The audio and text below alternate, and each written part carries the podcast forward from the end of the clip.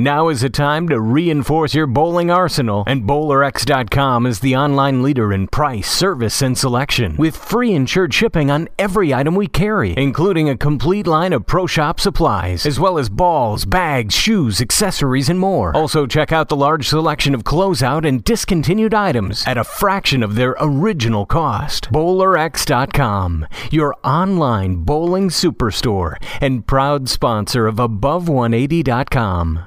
BowlerX.com, your online bowling equipment superstore, presents the Above180.com podcast. Tim Berg and Joey Serrar are ready to hit the lanes, approaching the issues that you, the bowler, want to know. From the latest equipment reviews, coaching, to drilling layouts and the stars of the PBA. Now, from Washington, D.C. and the Bowlers Pro Shop in Milwaukee, Wisconsin, here are your hosts, Tim Berg and Joey Serrar.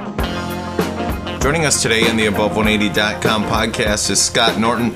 Scott recently won the 2012 PBA Chameleon Championship. This uh, just aired recently on ESPN, so I thought it'd be great to sit down and chat with Scott. This was his second title.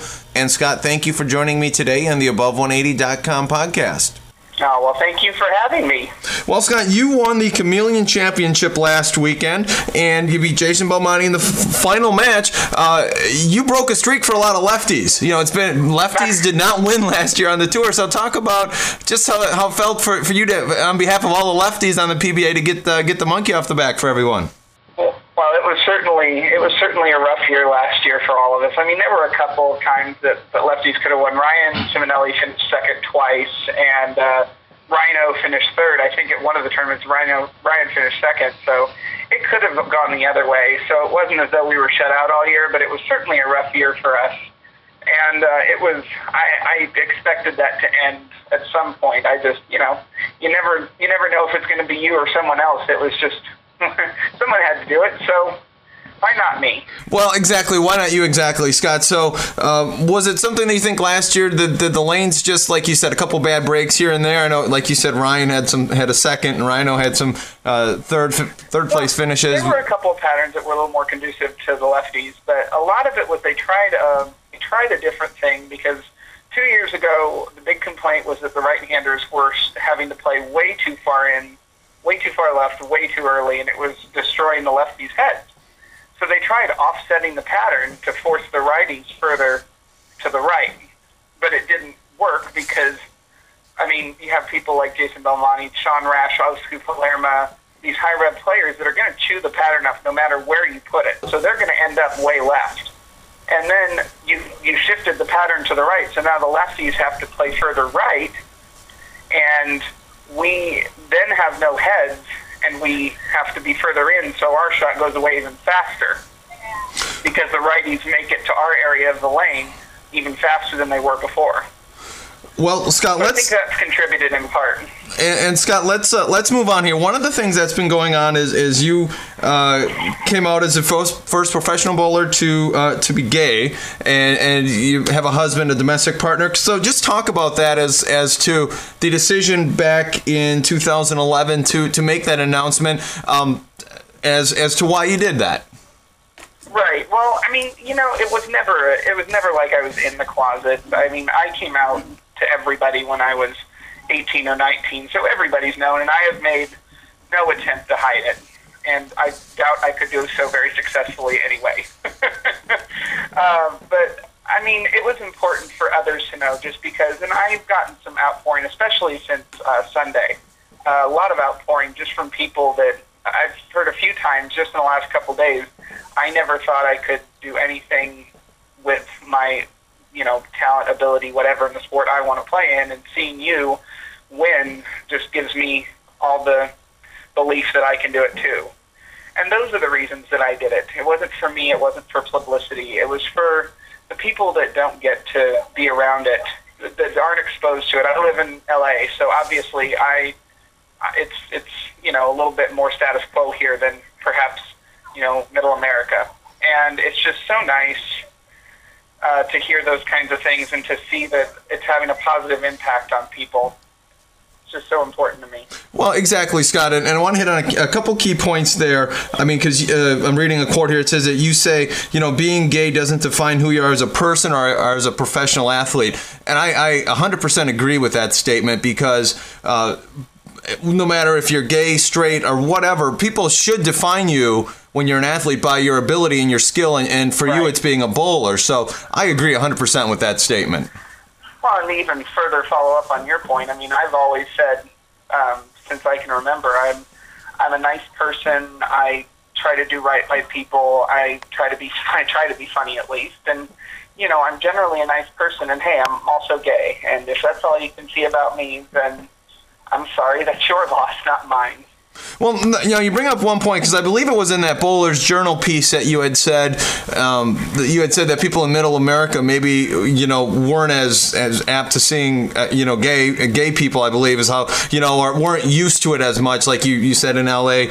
Um, But uh, have you know? Did you notice that when you would go to the events in say Detroit Not or, or really. I, I got a lot of support from a lot of people because a lot of people have been have been very supportive of me. I mean, I'm sure there's been a lot of back talk and you know things going on behind the scenes that I don't know, and that's fine. I don't really care to know. But um, all I know is that I've gotten a lot of a lot of support from a lot of people, and it means the world.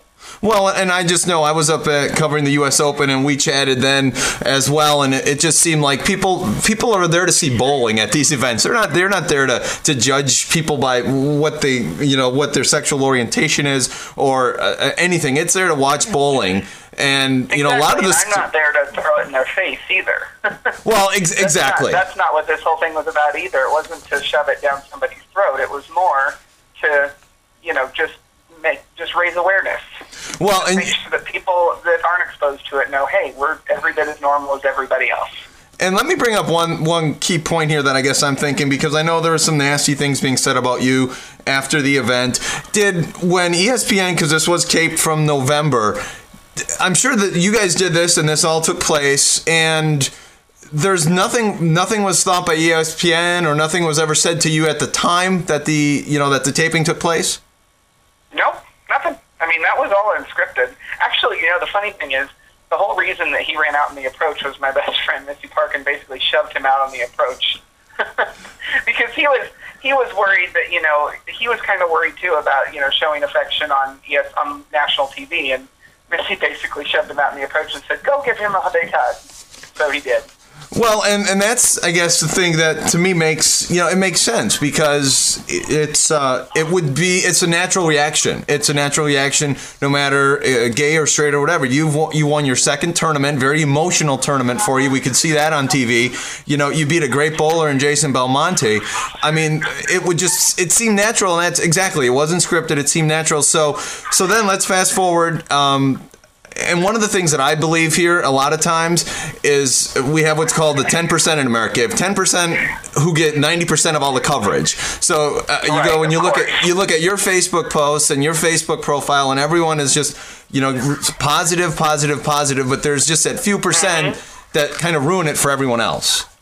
Yeah, exactly. And that's what I kind of noted was that for every one person that had something negative to say, there were at least 15 or 20 that were that were right there to back me up. And most of these people that were there to back me up, I've never talked to, I've never spoken to. I don't know who they are. They just they were just there to back me up.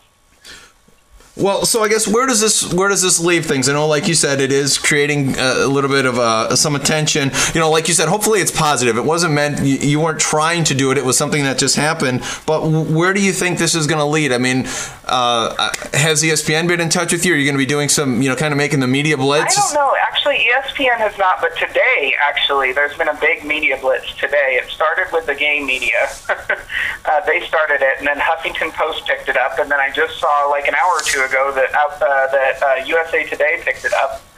Uh, so some of the major news, it's starting to bubble into some of the major news networks. Hopefully, it will make its way up from there. Well, ex- Um, it seems that every hour, a news media is picking it up.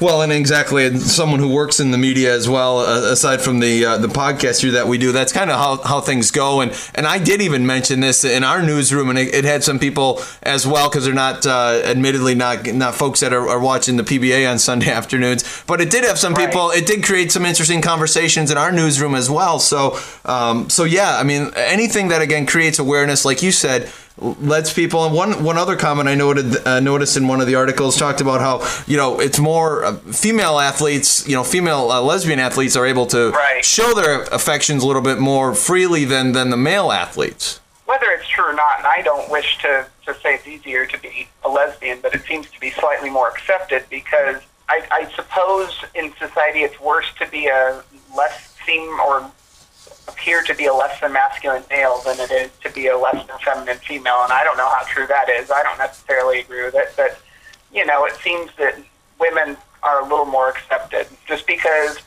maybe it's just because people assume that a lot of the women athletes are gay because of what they've seen, which is completely not true. But I, I can only speculate as to why it's more accepted. I suppose it's only because there's been more coverage.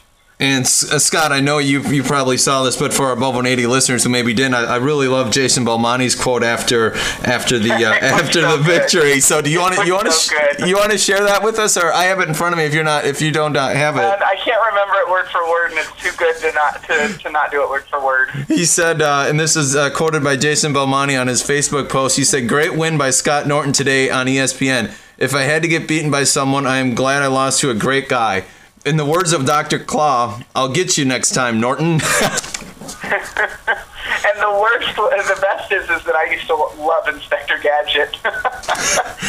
well, uh, again, Scott, just wanted to take a few minutes, kind of a, a, a, breaking news story, like you said. We we've been following the media, and it's one of the things we like to do here on Above 180 as well, is kind of uh, talk about what what you the bowlers talking about what you may hear about at league. So I thought we'd you know just catch up with you for a few minutes. I know you're in Vegas. You um, you know flew from Los Angeles to LA for the the team trials. So everyone's out in LA, uh, Las Vegas bowling. So we weren't weren't going to be able to make it work necessarily on our normal normally scheduled slot. But we thought we'd I'd at least catch up with you for a few minutes and uh, and get your side of things. And uh, and Scott, all the best of luck with everything and uh, continued success as as a fall and, and as a winter tour now is going to be rolling along here. That's right, winter tour time. Actually, uh, Missy and I are going to Japan uh, about a week after trials is over for the DHC International in uh, Nagoya, and then I fly straight from Nagoya to Detroit. For Tim Berg, Scott Norton, good luck and good bowling.